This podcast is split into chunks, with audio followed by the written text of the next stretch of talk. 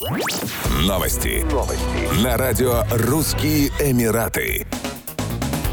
В историческом районе Дубая Аль-Рас произошел пожар в жилом здании. Он унес жизни 16 человек, еще 9 получили травмы. Как сообщили в Управлении гражданской обороны, причиной возгорания стало несоблюдение техники безопасности. В настоящее время здание опечатано, жильцы эвакуированы. Уточняется, что пожар начался на четвертом этаже малоэтажного здания. Предполагается, что первым загорелся неисправный кондиционер. Клубы дыма быстро заполнили коридор, из-за чего жильцы не смогли покинуть этаж. Пожарные расчеты прибыли на место инцидента через 6 минут после получения вызова. Жильцы нижних этажей смогли эвакуироваться самостоятельно по пожарным лестницам или через окна, спустившись на веревках. Жильцов третьего этажа с помощью вышек сняли пожарные. Компетентные органы проводят расследование происшествия, после чего будет составлен подробный отчет о его причинах.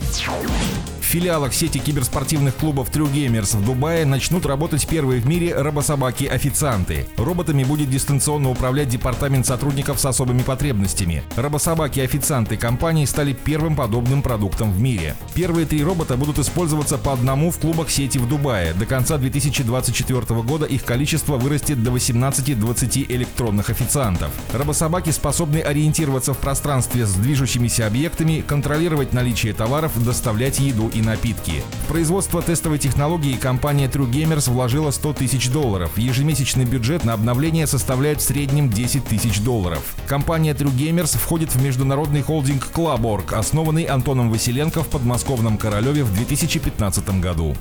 Еще больше новостей читайте на сайте RussianEmirates.com